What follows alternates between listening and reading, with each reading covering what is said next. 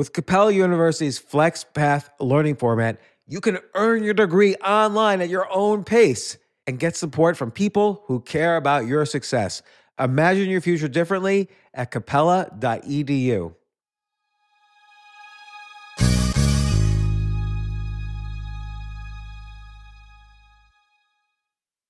Rack your look for spring at Nordstrom Rack and save up to 60% on brands you love. Rag & Bone, Vince, Marc Jacobs, Adidas, Joe's, and more. Great brands, great prices every day at Nordstrom Rack. Score new dresses, denim, sandals, designer bags, and sunglasses, plus updates for the family and home. Get your spring on for less, up to 60% less, today at your Nordstrom Rack store. What will you find? This isn't your average business podcast, and he's not your average host. This is the James Altucher Show. Today on the James Altucher Show. This is part two of my discussion with Robert Greene, author of The Daily Laws, but also one of my favorite writers, as I mentioned before. He's the author of The 48 Laws of Power, uh, another book called Mastery, another book called The Laws of Human Nature, books on war, books on seduction. He really has just a very deep insight into human nature, and he has so many stories to tell about it. And in The Daily Laws, he's more autobiographical than ever before. So we talk a little bit more about his personal story and some of the ideas from The Daily Laws. Part two is available today as well as part one. So this is part two.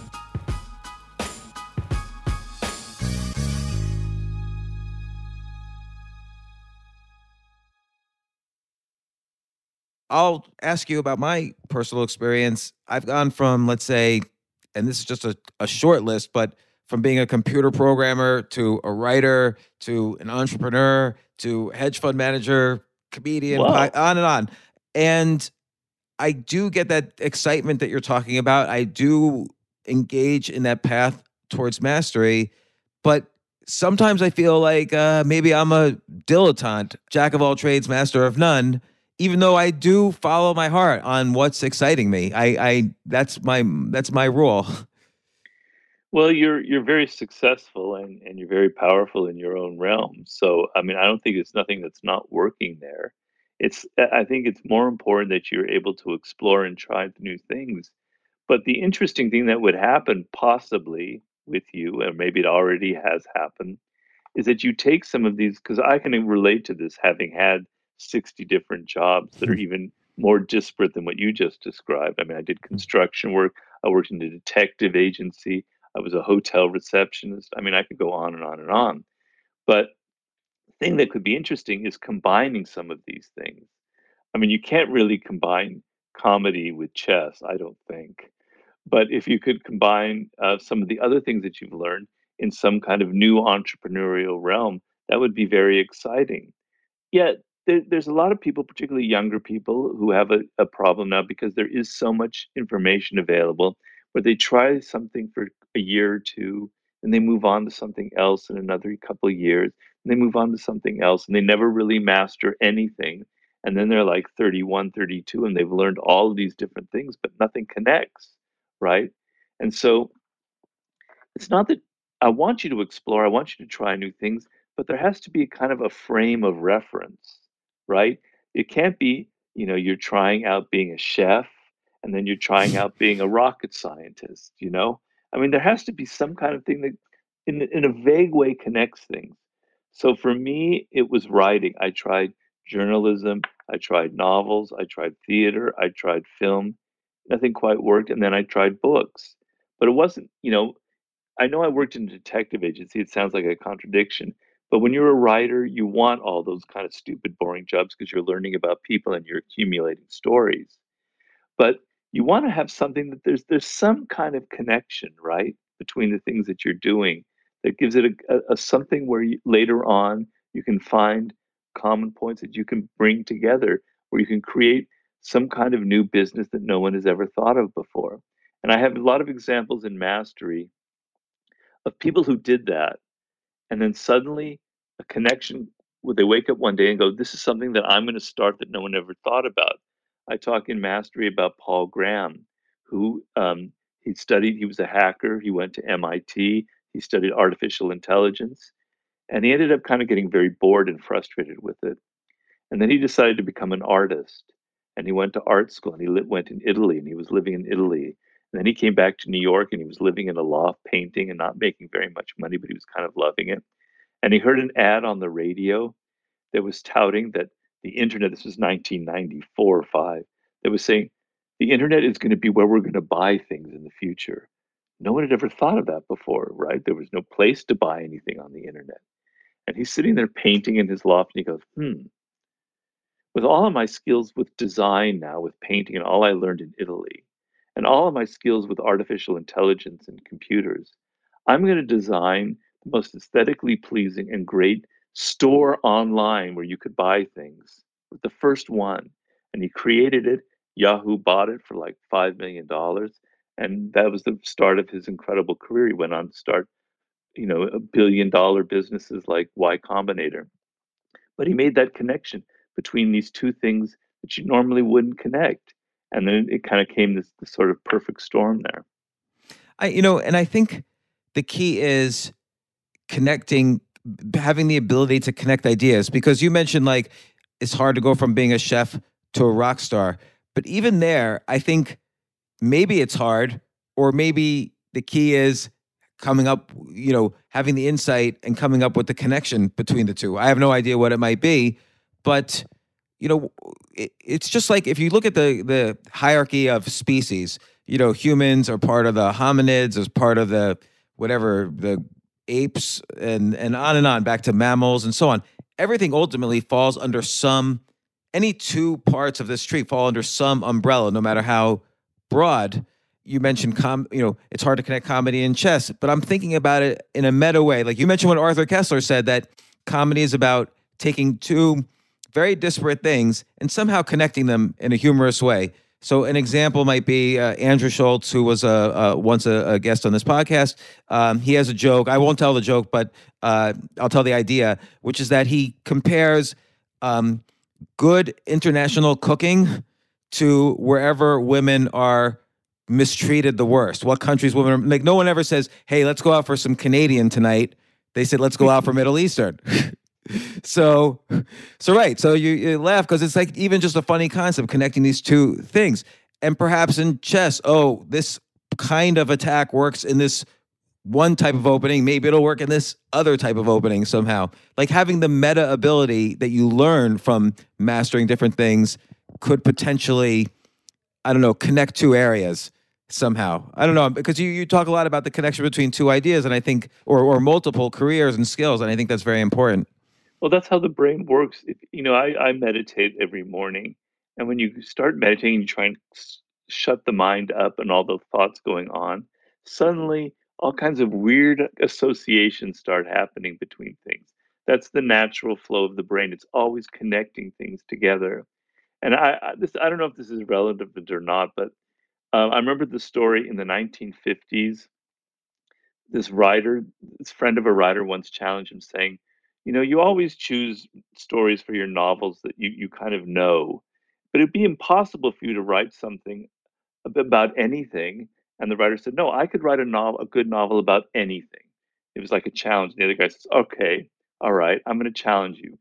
Write a great novel that has to do with drapes. That's to do that's that's about the changing new drapes being put up. He goes, All right, I'm going to do it. And he wrote a book about how in an insane asylum they had to suddenly change the drapes and how it drove everybody crazy and it created all of this drama and turmoil. And it became such a successful novel that they made a book, a movie out of it called The Cobweb, which you can go look and see now in the 1950s with Lauren Bacall, all these famous actors. Yeah. Very interesting movie. Um, so, you know, that's how the brain works. You can connect anything, right? That challenge. You can take two very disparate ideas and find some point of putting them together and making a great novel, a, a joke, a new business, or whatever. That's that's true creativity to me. Yeah, I I agree, and I I you know, and again, I am. I always wonder for myself, like I I really do like how you're creative, but you keep it under the umbrella of writing, and you know, I might be an entrepreneur for a few years and then write a book about entrepreneurship. And so they're two disparate. Which but, you did. Um, yeah. And, and and but then again but then again I wonder, oh, would I have gone further as an entrepreneur if I didn't write a bunch of books? Or would I have gone further as a writer if I didn't do years of comedy or whatever? And so sometimes I have I have regret, but you know, I'm also I always stick to the rule, okay, I have to do what I love doing. And unfortunately for me, it's it changes a lot. Yeah, but but when you do the different things, you put all you, you go all in, right? You actually, Yeah. you know, I'm not as opposed to people who just learn little things and then give up. You wrote a book. You actually produced a book. You started a business. You have a podcast. You are a successful comedian. You are a master chess player. There are plenty of examples I used in Mastery of people like you you know, more famous, I'm afraid to say, but like Benjamin It's Franklin. definitely true. although, although we don't know what you'll be like in a hundred years from now, people will be talking about you. But like Benjamin Franklin, you know, he was he was a great writer. He wrote journalist pamphlets. He was a political figure. He was a scientist. You know, he was a great seducer. I don't know if you want to say that that's part of a, a skill, but he was, you know, had all these different things. And he was like you. He he get bored and he wanted to explore new things and he wrote books and he tried experiments, etc. And he traveled. He had a great life, and he was a master of many different things. So that's an equal a path I think is very valid and very. It's what you have managed to carve out, and it's you. What makes you different, what makes you unique. It's what makes you James, as opposed to if you had stayed as a, a, a computer programmer your whole life. You know, I mean, look, where would you be right now? You wouldn't be a very happy person. Pro- probably not. No, and and thank you for saying that. Um, you know, but it's interesting. You talked about Benjamin Franklin as seduction, you know, as a seducer, but persuasion, which you've written a lot about, and and seduction and so on. This is also an important skill of not only mastering a particular domain, but uh, mastering life. Where do you think people mess up the most on persuasion? And and you, you in the book you you also describe how one should stay above the fray. So so the fray I think of as like the massive arguing that happens 24 hours a day now on social media over issues that will be forgotten in weeks or months or whenever. And you know what what what are the what are the skills of persuasion that you personally have found most successful? Well, the, the thing you want to avoid is arguing or telling people directly what you want them to do. That is violating the most important law of human psychology. People have their own ideas. We're naturally resistant and defensive. We think that what we believe about politics, about ourselves, about the arts, we think it's the most brilliant thing around, right? We, we have that, what I call a self opinion, right? It's very natural, it's ingrained. And if you suddenly try and tell somebody, well, you're wrong, you're not really, you do have the wrong opinion about politics, you're on the wrong side of things, they're not going to suddenly go, oh, oh, yeah, you're right. I'm going to think about that. You're right. They're going to get angry and defensive and bitter, and you're going to create the opposite effect that you wanted, right? Unintended consequences.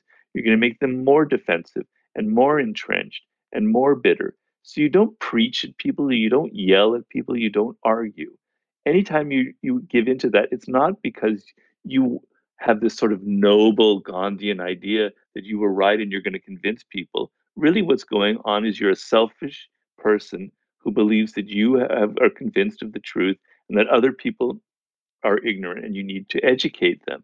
It stems from your own arrogance your own ego. It doesn't stem from a, a good place. So learn that when you try to argue and berate people and tell them what to do it is not because you are suddenly trying to help them. Because you're trying you're giving into one of your your most selfish and weakest impulses, right? So get over that and then make the next step which is if you're really interested in changing people because a lot of these people that shout on the internet or whatever or or complain about some political thing. They really don't want to change things. They just want to whine and vent, right? That's their main thing. Because if they really wanted to change, they would go through this process of how do I influence people? How do I persuade them? All right. So if your goal is actual influence, if you get over that selfish impulse to just yell and scream and berate people, well, I have to be more subtle. I have to think of where their mind is at. Why do they believe that that Donald Trump is the greatest president? I'm not saying that those people are wrong. I'm just just putting out a point here. Why do people believe that? Are there maybe some reasons that are that that come from their conditions and circumstances? If I want to change their opinion, maybe I have to understand where their opinion comes from, the roots of it.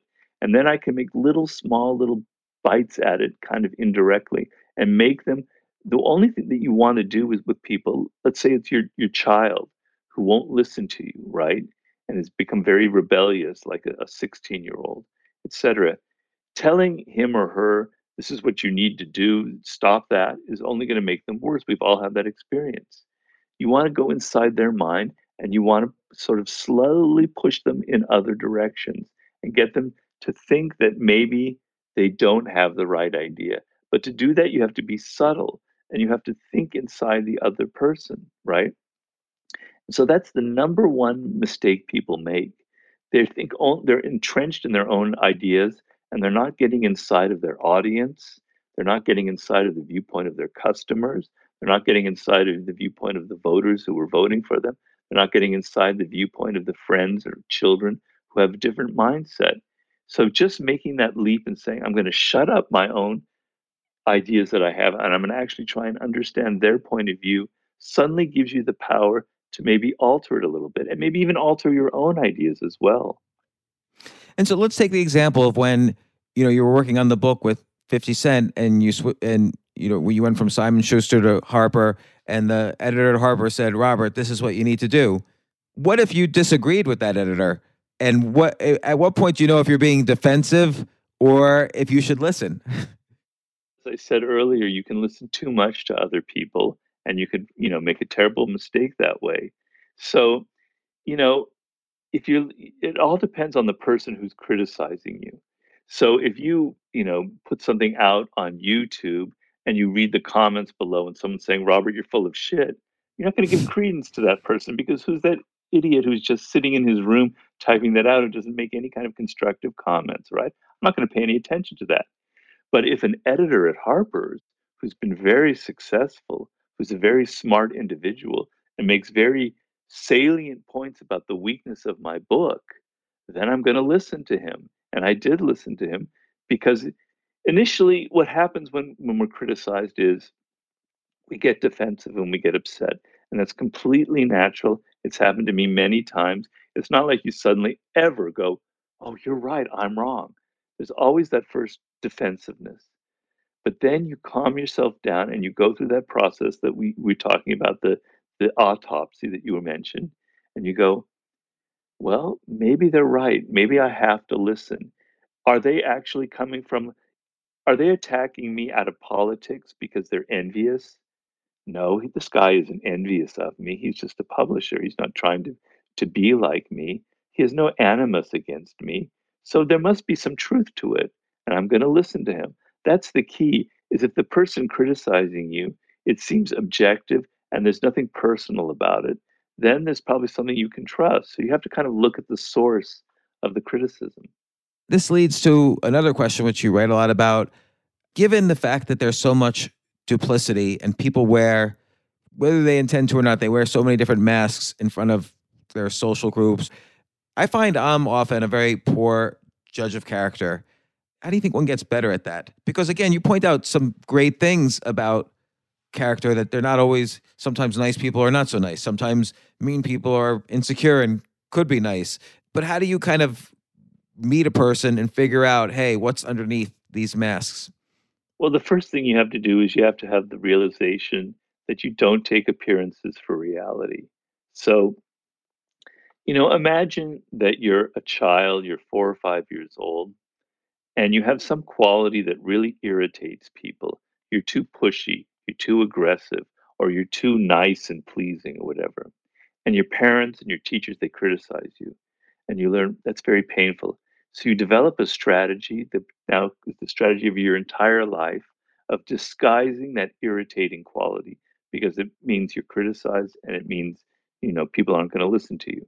So you spend your your young your youth, your teen years and older, kind of finding ways to disguise the fact that you're basically insecure or aggressive or or, or insecure, etc.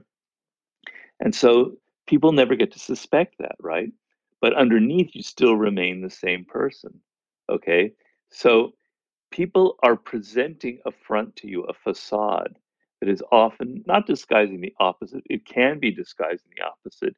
And I tell people if somebody has a very strong quality that's so in your face, nine times out of 10, they are disguising the opposite. But sometimes people are just sort of subtly disguising that irritating quality that they've learned to disguise. So get mm. over this notion early on in your life so that you won't suffer that appearances are not reality. So that person in the office who's always smiling, who's always like saying how wonderful you are, and et cetera, et cetera, et cetera. And I don't mean this as a criticism, I'm just talking about reality, that there's probably something going on underneath. Now, they might just be a very pleasant person, and there are people like that, and there's nothing against them. But they also might be this person who is very passive aggressive, who's actually learned the front of being pleasant and sweet and charming and saying all the wonderful things about you in order to like get you to lower your defenses so they can enter your life and then inflict some kind of pain on you, right? And so you have to become a better judge of people and not trust the appearances and go through a process. Now, you pay attention. We, we're very good at we do we all have natural bullshit detectors that we just don't listen to that get kind of worn away over the years. And that bullshit detector is in nonverbal communication. So when people are talking to you and they're saying all these wonderful, sweet, wonderful things, but there's something a little bit dead in their eyes, it seems a little bit mechanical. You have the impression that they've said it to a hundred other people in the same way. You have an intuition about it, but you're not listening to that intuition, right? So pay attention to these other things going on. Very good ways of judging people's character. But the most important thing of all is to always tell yourself the appearance that people present is A, it is the reality, but that's pretty rare. B, it's not really the reality, there's something else going on. Or C, it's the opposite, there's something very dangerous going on here. Because if you have a toxic narcissist, and I've worked for people like that, and we've all been involved with them, they don't come in with a little sign saying, I'm a toxic narcissist. They don't display it. They've learned to be very charming, very nice, very listen to you. Then you get involved with them and it comes out slowly. But I try and show in the laws of human nature and in the daily laws that there are always, always signs of those toxic people before you get involved in them. You're just not paying attention.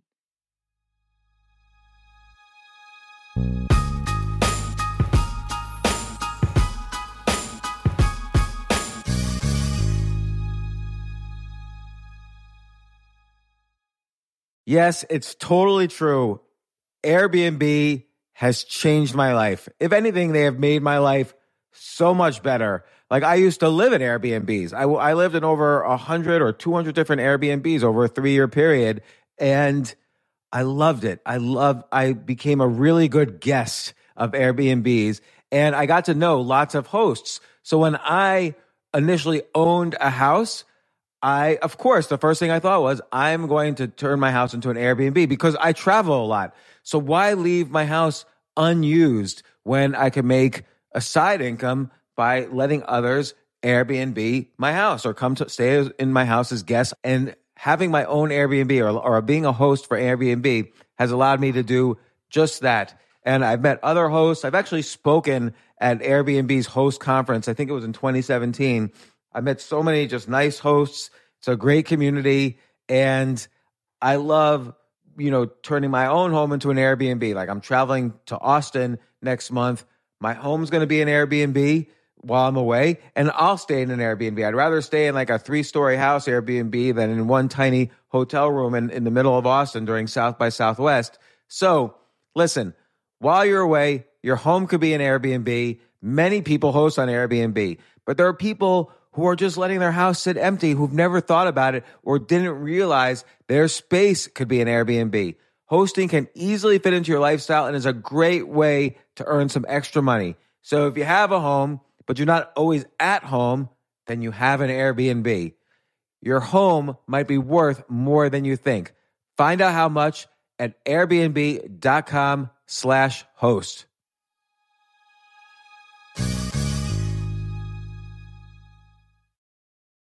Daylight savings time is starting up again. Okay, podcast is over. That's all you needed to know. But why do we have uh, daylight savings time? Answer to give us more daylight from March through November. By setting your clocks forward, it may feel like there are more hours in the day, that initial, when we initially start daylight savings. But if you're hiring, it doesn't necessarily help you find qualified candidates for your roles any sooner. There's only one way to do that, ZipRecruiter. And right now you can try it for free at ziprecruiter.com slash James.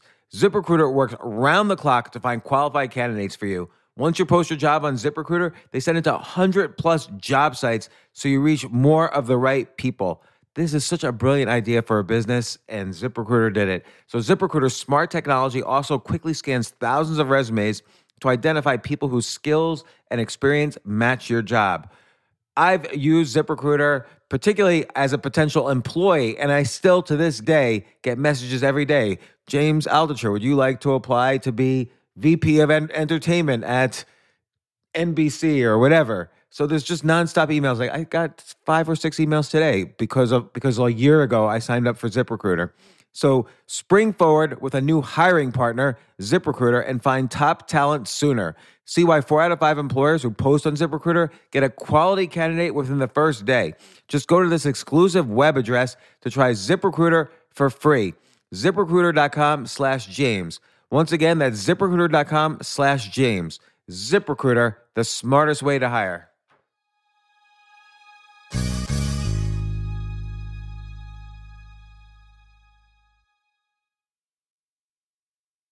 There was one section I really loved September 5th. Place yourself in she, S H I H. And it says basically there's this one line where you say, the essence of strategy is not to carry out a brilliant plan that proceeds in steps. It is to put yourself in situations where you have more options than the enemy does. That's definitely important in war, but it's like even important in career or income. Like there's the whole almost stereotype or cliche of diversify your income, have five sources of income. And if your only strategy was to rise up at General Motors, you might get fired or laid off, and right. you miss out on. Uh, you, you took too much risk. Have, having options is the best way to succeed without risk than having clear goals in in just one path. And I thought that was just important to underline. Yeah, um, I mean that comes from uh, from the 33 Strategies of War, the book I wrote, and I went heavily into The Art of War by Sun Tzu, which is a very famous, very interesting book about strategy. And I was reading the Sun Tzu, and I was thinking, this book is very is brilliant, but it's kind of abstract. And I bet in Chinese, it's not so abstract, right? Because you know, there must be another layer. So I bought this version of The Art of War that was annotated which explained the each character in the book and hmm. what it really meant and kind of explained it in kind of literal English. And obviously I didn't read the whole book that way, but there was this one word shi, um, and I'm sure I'm mispronouncing it, but it was this idea of placing the army in a position of power. And the metaphor that he used was when you have a bow and an arrow, and you've strung the bow and it's taut and you're about to release the arrow, that is shi. That's a position of potential energy and power. Or if you have a boulder on top of a hill, a mountain, and it's teetering, etc., and it can fall, that is a position of incredible and potential energy and power. So shi really meant potential energy, right? It didn't say whether it could go here or there or where it would attack. It just meant it was in a position where this, all this momentum and energy would suddenly come behind it. And that hmm. was what the original Chinese word meant. This is really interesting. And I, I looked at some of the great generals and, and, war, and particularly Napoleon Bonaparte and decided that that was his strategy. He wouldn't place his, he wouldn't attack the enemy army straight on. He would find a position somewhere on the map where he would place four or five divisions of his army, they'd give him maximum options and potential to attack from many different directions, depending on what the enemy did. So he was using that metaphor of the taut bow and the boulder on the hill. He was putting himself in a position of tremendous energy and momentum. And I thought, as you point out, that this is analogous to life. Otherwise, I wouldn't have written about it.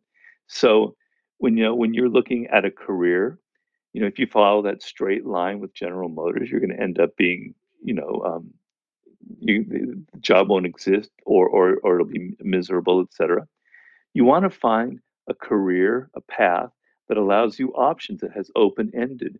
So you've learned something and now you're working at a startup. And in that startup, you can now learn uh, things where you can maybe start your own business or maybe you learn new um, computer skills on a higher level. You can learn about marketing. So let's say you're 20 years old. You have a choice of joining some immensely powerful Wall Street firm that's going to pay you six figures, or this small startup in you know in Brooklyn or or wherever, and it's going to pay you twenty thousand dollars. But you're going to be among eight people, and you're going to see all of the little branches of that business. Putting yourself there is the equivalent of putting yourself in shi because you're going to you're going to learn all these different things, all these different paths you can take in life, depending on what pleases you. That's a potential position of power. So I think it applies to so many things in life. But yeah, it's it's interesting. Uh, I mean, my I, I mentioned earlier I played in my first chess tournament in 24 years last weekend, and I there was one skill which I sort of realized I had weakness in. And, and, the weakness doesn't matter so much in like blitz chess, but in very slow chess where the games could last five or six hours, it was yeah. extremely important, which is that if I only had one plan and I calculated, you know, 20 moves, whatever, how many moves ahead, and I miscalculated, the game was over. Right. And my weakness was I had to get used to or, or get used to again having multiple plans at the same time so I could always fall back and not you know not burn the bridges behind me. Uh, it, it, it's important in, in anything you know we career even even writing you have to give yourself outs in some ways. Like if you're writing a story there has to be many potential ways to to have a reader emotionally re- respond to it. Yeah and, and i kind of write my books like that because if my book was just about one little aspect about power i would get kind of bored and i think the reader would get bored but I take a subject like power and I make it also about seduction. I also make it about the soft forms of power. I also make it about the violent side of power, etc. So every reader can kind of find what they want in it, and they can. It kind of creates the sort of open-endedness where you read into it what you want to read into it. But you know, speaking of chess, um, for for mastery, I kind of read a lot about Bobby Fischer, probably one of the most brilliant chess players ever. And what happened with Bobby Fischer, and maybe it'll happen with you at some point, James, is he'd he'd played so many games of chess since he was like five years old, right? Like Mozart or something, that he had internalized all of these different patterns, all of these different ways a game could proceed. So if you were in the middle of a game and it was unlike any board you'd ever see for a pattern. He had seen it before, and he remembered that in the five times he had seen it before, he moved there, he moved there, he moved there, moved there. This is the one that worked, right? And maybe it won't work because he's playing a different opponent. Because he had internalized so many patterns in that moment, he could be incredibly creative and he could come up with a move that nobody had thought of before. But it was never a rigid thing. He was never approaching it. Even in the moment where somebody made a move, it wasn't like, ah, the next thing I have to do is this because I did it before. He was always like, no, no, this is a different. I'm playing someone different. This is a different game. I'm going to try something completely different here. So that was part of his brilliance, and maybe you'll you'll get there some point. Maybe one one could hope, but he, you know, it's interesting because what he's doing is connecting ideas. Like he's taking the current position connecting it to some other position that he either remembered or or you know in, intuited like from, from something he had once seen uh, uh, and and connected the dots there. I'll tell you an interesting bobby fischer story. At some point when he was a kid i guess he was a little frustrated with his play so he sort of disappeared for a while. He was known for disappearing throughout his career until his final right disappearance. But he disappeared for a while, and this was when he was very young, uh, like like 14 or 13 years old, something like that. And he studied all of the games of the 1800s. And he studied them so, and everybody thought, I thought, oh, these are boring games. We're beyond how they played in the 1800s. But he basically improved upon each game. And so he right. came back into play, having improved upon all these games that people had discarded, and they didn't even remember anymore. And then he won the U.S. championship like eleven to zero. He won his first U.S. championship, and it was it was study and and discipline like that that really. It's unclear or not how talented he was. I mean, I'm sure he had talent, but it was unclear whether he was the greatest talent ever. But he certainly was probably one of the top three or four hardest working players ever.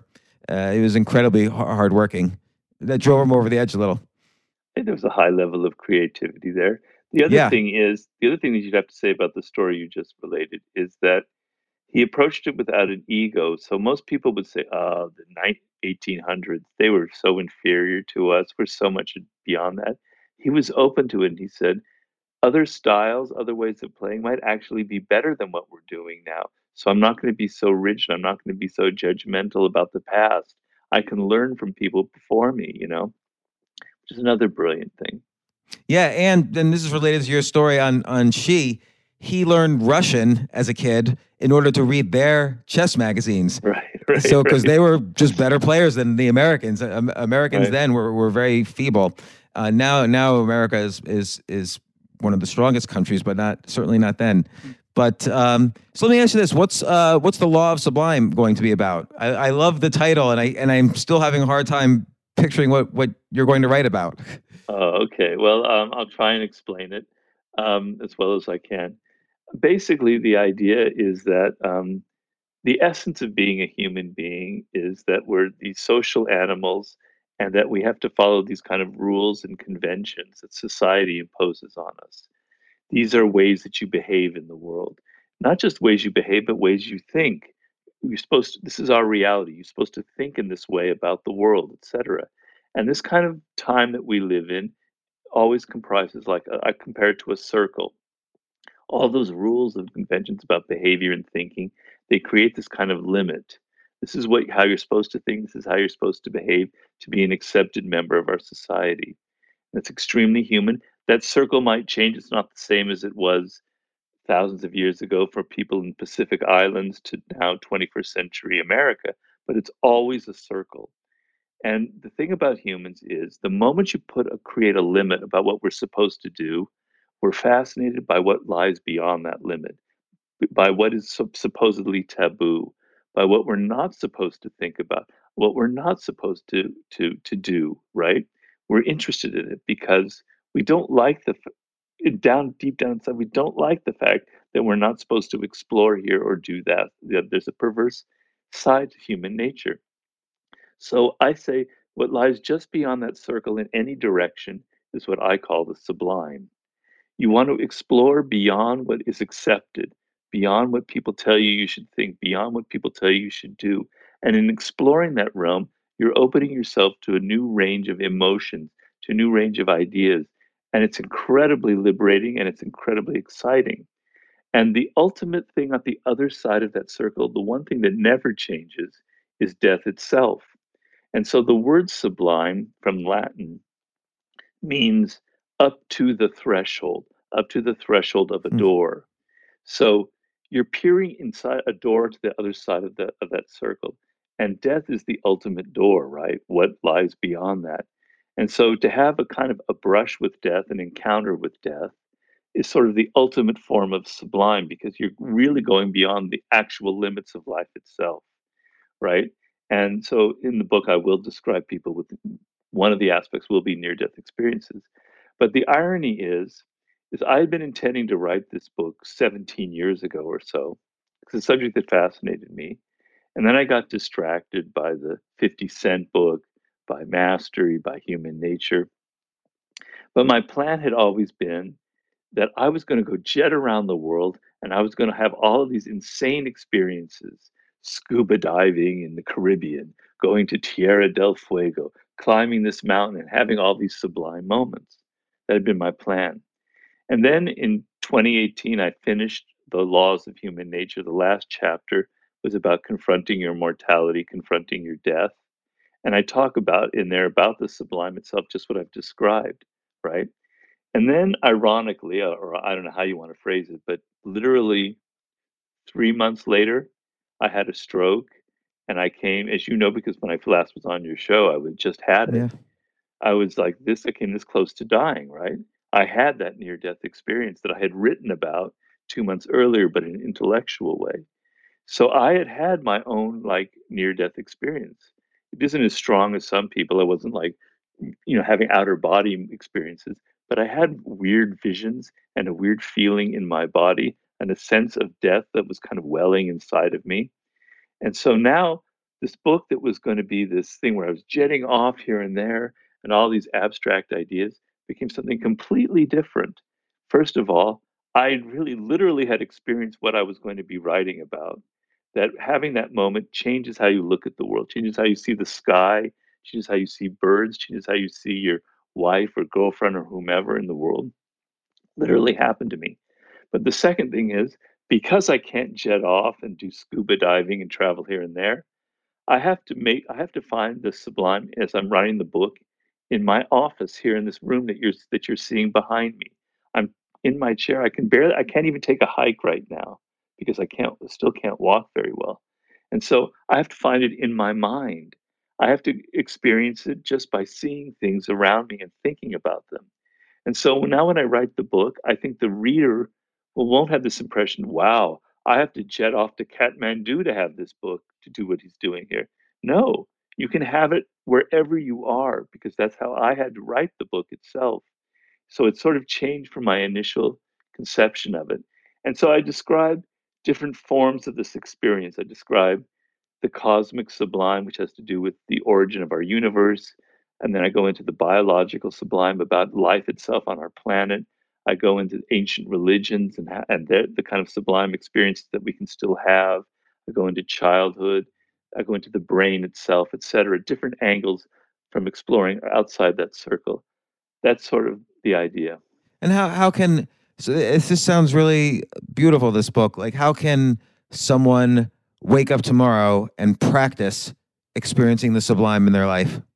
Well, you know what? I don't like writing intellectual academic books. And every book, so that's always been the story of my life. So people write books about seduction, they write it as if there's no juice or sexiness to it because it's written from this academic point of view, right? Mm. It's so boring or power or whatever. So I'm not going to write a book on the sublime like other people have written this very abstract thing. I'm going to hit you in the reader with ideas about how you can go out and experience it. So in the second part of each chapter, I describe how you can have the experience and, and I try and make it as practical as possible. So obviously, the cosmic sublime has to do with the Big Bang and the origin of our universe. Well, you can kind of experience it that just by walking outside your house and kind of seeing things about gravity, seeing things about mountains, etc., knowing that the planet you walk on, all of the material and everything inside of your own body originated from the Big Bang. And I go into depth about that. And I go into depth about how you can think about your own body and think about the landscapes around you in terms of something rather cosmic.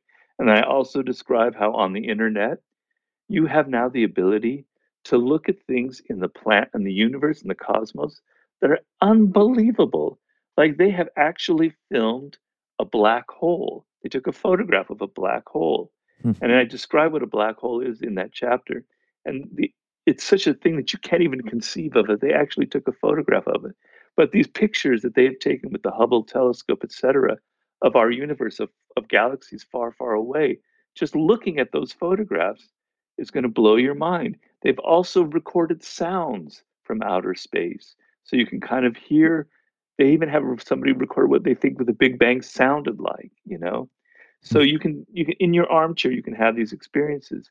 So every chapter, I go into depth about how you can have this kind of awareness and practice it. So I just wrote a chapter about what I call the pagan sublime, where I talk about how people looked at the world 4,000 years ago, you know, in a much different context and their religion, etc., and how interesting it was. And I describe in the last part how you can go around and walk around your city, your town, your neighborhood, wherever it is, and you can see the world momentarily through their eyes and how different that was and how exciting it is to try these experiments. And and let me ask this, although I, I think the answer is almost obvious, but what is the benefit of it? What is the benefit of having sublime experiences?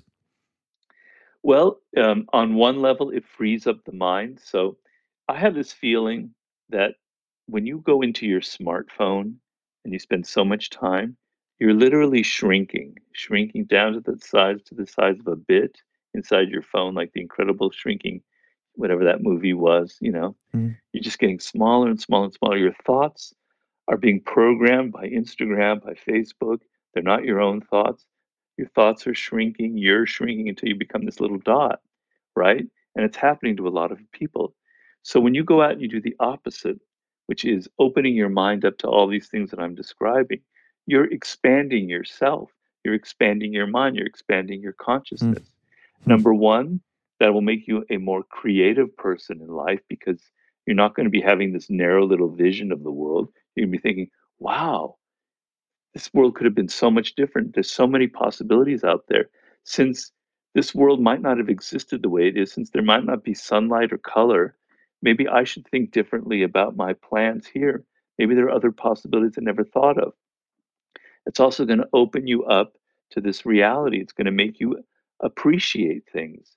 So I, I describe in the second chapter how how the world came about, the earth that we we, we, we sit on here right now, and I, and I and I create a picture of the insane odds, the astronomical odds against you and me, you and me, James, sitting here talking on Squadcast or whatever it's called, is unbelievable that it ever happened. And I go through the list of how life almost never started on this planet three billion years ago. How complex life was a complete accident. I mean, multicellular life was a complete accident, almost never happened. How through evolution there were all these bottlenecks where, where, where how we evolved might never have happened. The dinosaurs might not have gone extinct 60 million years ago. An asteroid, which had just barely hit the planet, if it had missed, there'd be still be dinosaurs walking around. Hmm. How humans nearly went extinct 80,000 years ago. There was only like 10,000 humans on the planet left and one and one virus could have wiped all of us out and then what would have happened? Then there would mm. be Neanderthals would be ruling the world. On and on and on. And then goes to this. Think of your parents when they met, how unlikely it was that they met and then produced you, right? Now multiply that by 70,000 generations, which is how many there are going back to maybe the origin of Homo sapiens. So hmm. 70,000 times people connected, had sex, had children, and and they might very easily not have. And if they hadn't, you wouldn't be here who you are right now. So these kinds of thoughts kind of alter how you look at the moment right now. Yeah, it's it's it's it's fascinating, and I think I think you're right. There is a lot of a lot of pleasure, and it's an interesting analogy of of looking at it as the opposite of looking at the cell phone or the or am the smartphone. I mean, it's used to be called a cell phone, now it's a smartphone, and how it shrinks you literally. And I think that's really true. We get absorbed into these worlds without realizing it, and not realizing that they're just screens and that they're not they're not real. And so Yeah. I'm I'm looking forward to that book. When's it going to be? When are you going to publish it? do, do you take six years to write a book? You you, you take It's like a, a year or two. It's good. Oh, it's going to take more than that. Uh, mostly because uh, I'm not complaining, but I can't type. Still can't type because of my left hand. Mm. So I have to go through this weird Byzantine process of handwriting things out, of correcting it through handwriting with in four different notebooks, and then dictating it through a dictation software. Then trying to. So it's taking me longer than usual. So long story short, it's going to be another couple of years, I'm afraid.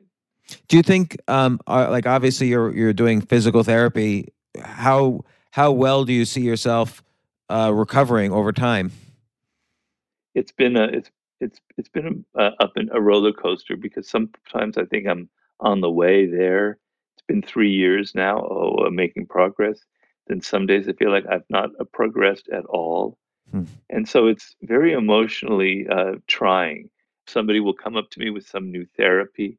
I'll get all excited about it. Okay, I'll do it. I'll spend thousands of dollars on this, and then it doesn't really change anything. And then I begin to wonder, well, maybe it's me. Maybe I'm the problem these are all common things that people have when they're a stroke. So I originally thought I'd be by now I would be back to typing, swimming, hiking, none of which has happened. Hmm. I still think I will get there, but it's going to take I know the actress Sharon Stone had a stroke very similar to mine at a similar age.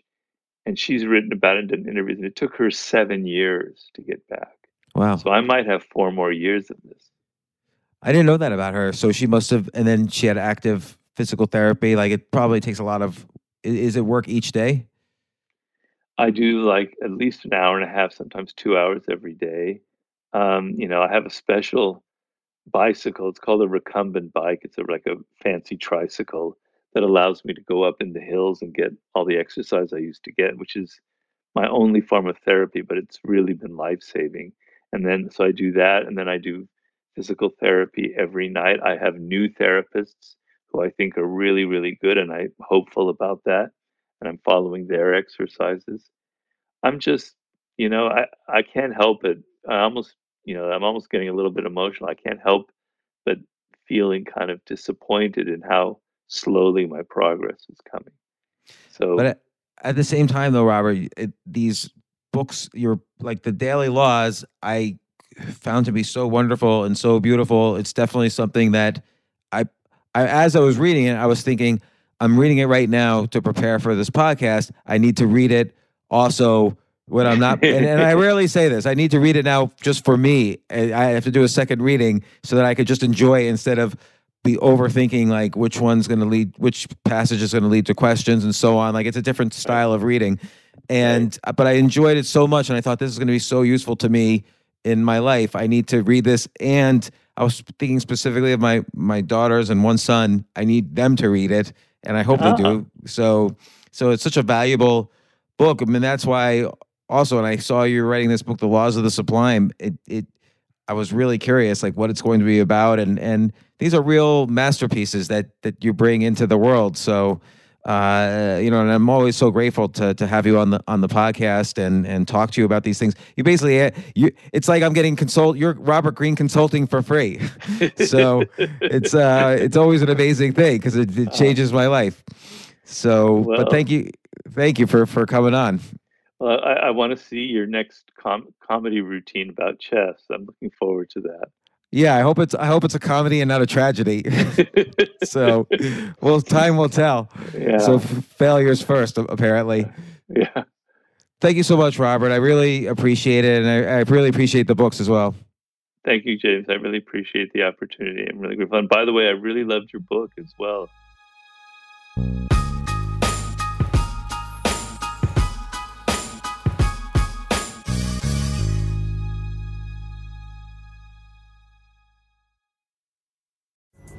Pulling up to Mickey D's just for drinks? Oh, yeah, that's me. Nothing extra, just perfection and a straw. Coming in hot for the coldest cups on the block. Because there are drinks, then there are drinks from McDonald's. Mix things up with any size lemonade or sweet tea for $1.49. Perfect with our classic fries. Price and participation may vary, cannot be combined with any other offer. Ba da ba ba ba.